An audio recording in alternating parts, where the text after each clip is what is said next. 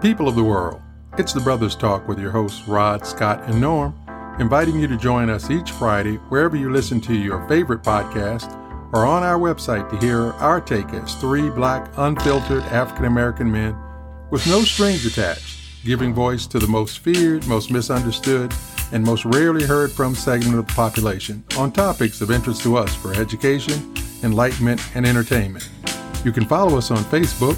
You can reach us with your comments, questions, suggestions at The Brothers Talk on Twitter, The Brothers Talk on Instagram, and you can email us, thebrotherstalk at gmail.com.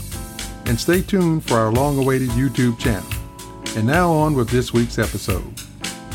Welcome, Brothers Talk family around the world, wherever you're listening in and holding your critical thinking conversations to promote activism and uplift our people.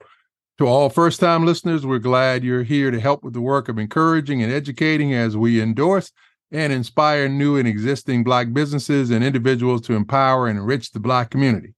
The new COVID reality is that the majority of the population has turned off their precautions, but we remind you that coronavirus is here to stay with the latest Omicron subvariant Arcturus, very much infectious and deadly. And the government, as well as the medical experts, are forecasting another new surge again this fall and winter. We still consider it our job to keep mentioning it because someone has to, because it's literally still a matter of life and death. So be careful when you're out and about, and the health professionals are still advising that you get your vaccinations or the newest boosters. And remember that wearing a mask in crowded situations helps prevent the spread of all respiratory infections, including the flu and RSV2. Finally, please use plenty of disinfectants when traveling this summer to all those weddings, graduations, and reunions so that your trip doesn't end up with you or any of your medically fragile family and friends in the hospital or worse and because you definitely don't want to bring anything deadly back with you when you return home.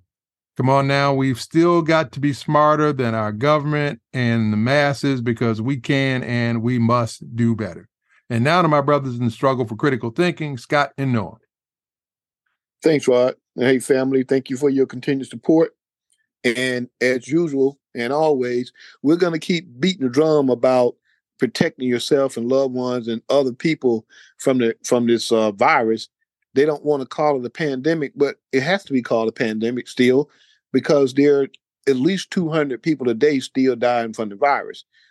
You also, I was recently uh, out of town uh, and um, on the plane, I think I saw maybe five people with their masks on. And, and I'm like, Jesus Christ, what do you know? What you know? I, I, I really don't get it. You know, when you got over a million people who died from the uh, from the uh, from the virus, and yet you still have people out here preaching these lies that the vaccine doesn't work and uh, wearing the mask and social distancing and all those different things don't work. I'm afraid that what's going to happen is this fall we're going to have another major outbreak because people are being ca- uh, just too cavalier about protecting themselves and their family members. So, um, uh, once again, if you don't want to protect yourself, protect other people. Wear a mask and get vaccinated. Norm? Thanks, Scott. You know, I wanted to show the, the, our public and our listeners how karma works.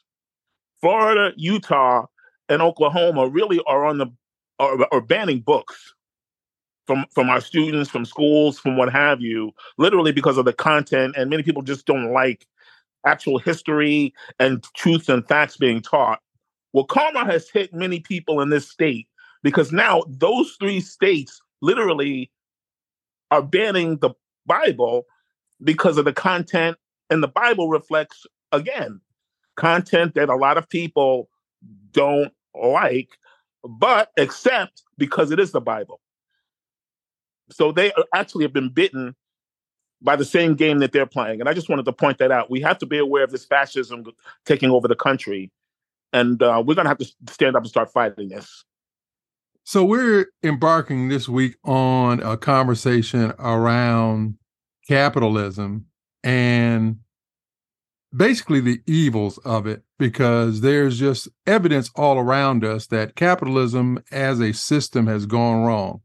Now, that doesn't mean that we're championing socialism, even though a whole lot of what goes on in this country is already socialist. You know, people have Social Security when you have a military and policing and fire departments that are all based on the socialist principles of everybody paying in and the government funding the rest. That is effectively socialism. But that's not our issue today. When we talk about capitalism, it's just some of the things that we see that means that the system that they are trying to champion really doesn't work the way they are trying to preach that it does. And specifically, when we see commercials literally every day for hospitals like St. Jude, when we see these other fundraising issues for everything from care for unwanted pets to care for or trying to find cures for cancer and other degree diseases that are literally being solicited from the core mass of the people who are not millionaires and billionaires. That top 2%, according to all reasonable estimates, controls some 90% of the wealth. And so we're talking about these 400 billionaires before you even get to the folks who have the hundreds of millions. But you've got these billionaires who, each and every one of them, in my personal opinion, could take on one of these pet causes like curing cancer or curing diabetes or curing curing other diseases that need more research and funding. They could write checks for a billion dollars each. And instead of these organizations having to come to the mass public, that would go a long way to helping to secure the futures of so many people who are dying literally every day from these diseases because the research is not funded thoroughly. So when we talk about capitalism having gone wrong, that's got to be a part of the process. And every time there's Biden and company who's talking about putting these taxes on the richest Americans, there's this pushback from people who will never ever see that kind of money. But what they do buy into is the old Horatio Alger idea that they will someday be rich. And the old story is still the truth. If everybody were rich, then nobody's going to be rich. And the fact that you have to have poor in order for these other people to be rich just means that you cannot have a system where so many people can have so much because it takes away from the others who have so little. And that constant flow of money going to the richest 2% means that money is going away from the other 98%.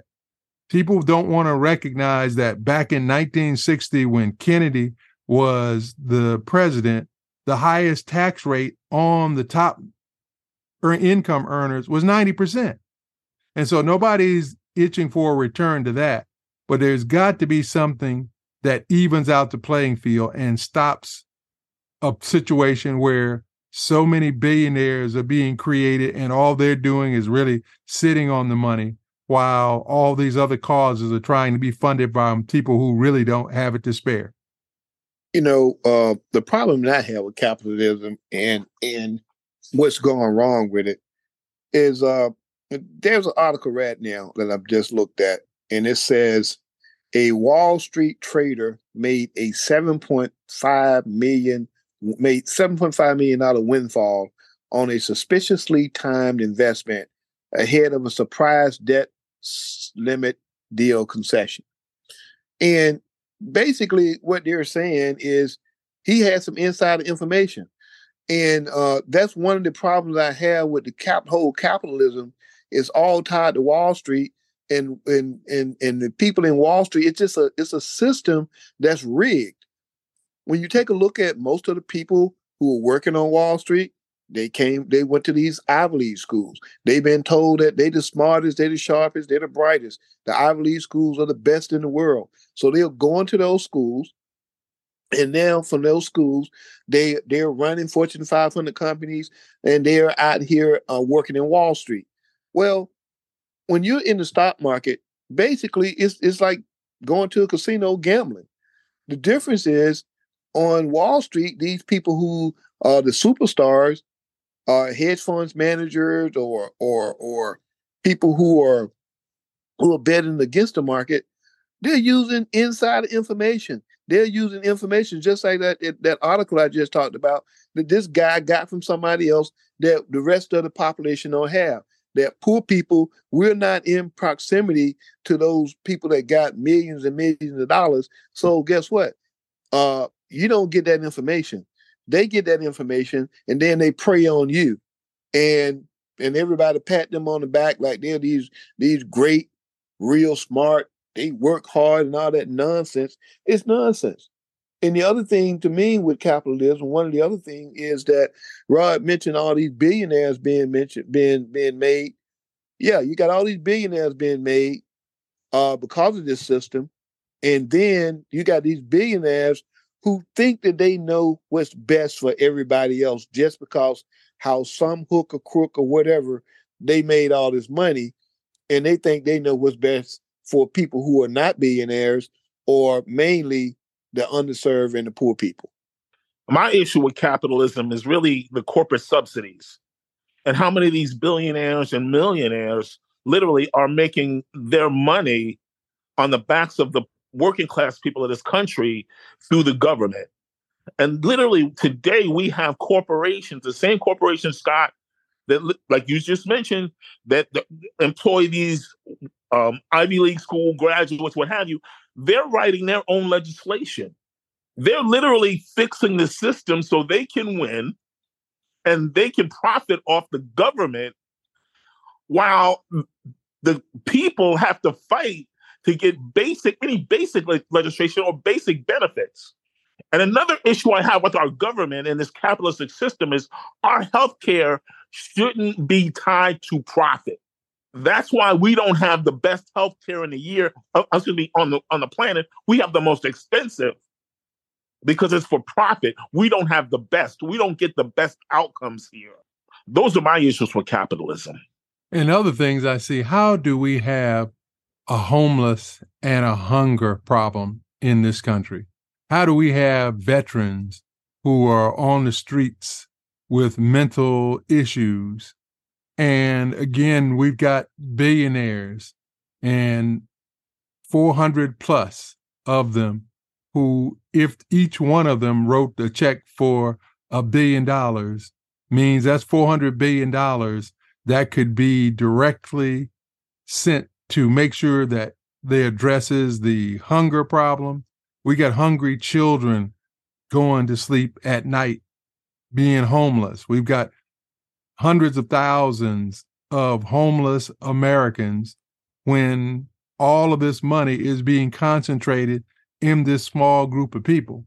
And one of the things they do, there's an evilness about them that I believe, because not only do they try to insulate themselves from it, but it's almost like we live in a system of the old feudal type of European situation where you have these fiefdoms of these people who want to be insulated from the masses and they make sure that they do whatever they can to control the messaging so that one it doesn't really get to them and two that people don't turn against them. Because when we see that 2% you can't tell me that most people understand the old civics lesson that simply says that for that 2% to get as much as they have, that means it's taken away from the other 98%. You know, we still have people in this country who believe that the US Treasury and the Mint actually prints up an unlimited supply of money and not knowing that they control the amount of money in circulation. So for every dollar that goes to a billionaire, that's a dollar that's taken away from somebody who either just slipped below the poverty line or already is below the poverty line or somebody in the middle class. And if that story were really to be told, then you're going to have situations like has always happened in these areas where you had a direct disproportionate amount of wealth in the hands of a small few is that those people would revolt but they have learned that lesson well enough to realize that what they have to do is keep the rest of the country squabbling over nonsense, squabbling over LGBTQI, squabbling over immigrants, squabbling over over racism and genderism so that they don't ever get together and realize that the actual problem is the fact that that 2% is continuing to create a miserable situ- situation for the rest of the country. Well, it's it's hard to disagree with any of what you said because, you know, those are my thoughts also. Uh, one of the things uh, to me I had a conversation with a, a ex co-worker, and I was we were talking about this very thing, not in such detail, but we were just talking about uh, capitalism. And I told him I have no issue with capitalism. The problem is this is not a pure capitalistic listic um, system that we're running. And and and he was, of course, in denial with that because he said that he had studied with one of the top economists uh, in the world at Berkeley and that's whole nonsense. And I was like, I don't care who you started with. The issue here is when you start talking about economics and capitalism, it's supposed to be about supply and demand, not about, well, like what Microsoft did over the years, stop, stunt the growth and bought out companies and all the competition. And that's what's going on, still going on with Google with with with um, Facebook or Meta, with all of these large IT companies, you still have that same situation going on. And uh, I didn't think that capitalism was supposed to uh, exist that way. I thought capitalism was all about, hey, if you got a got a product that people want, you got a better product.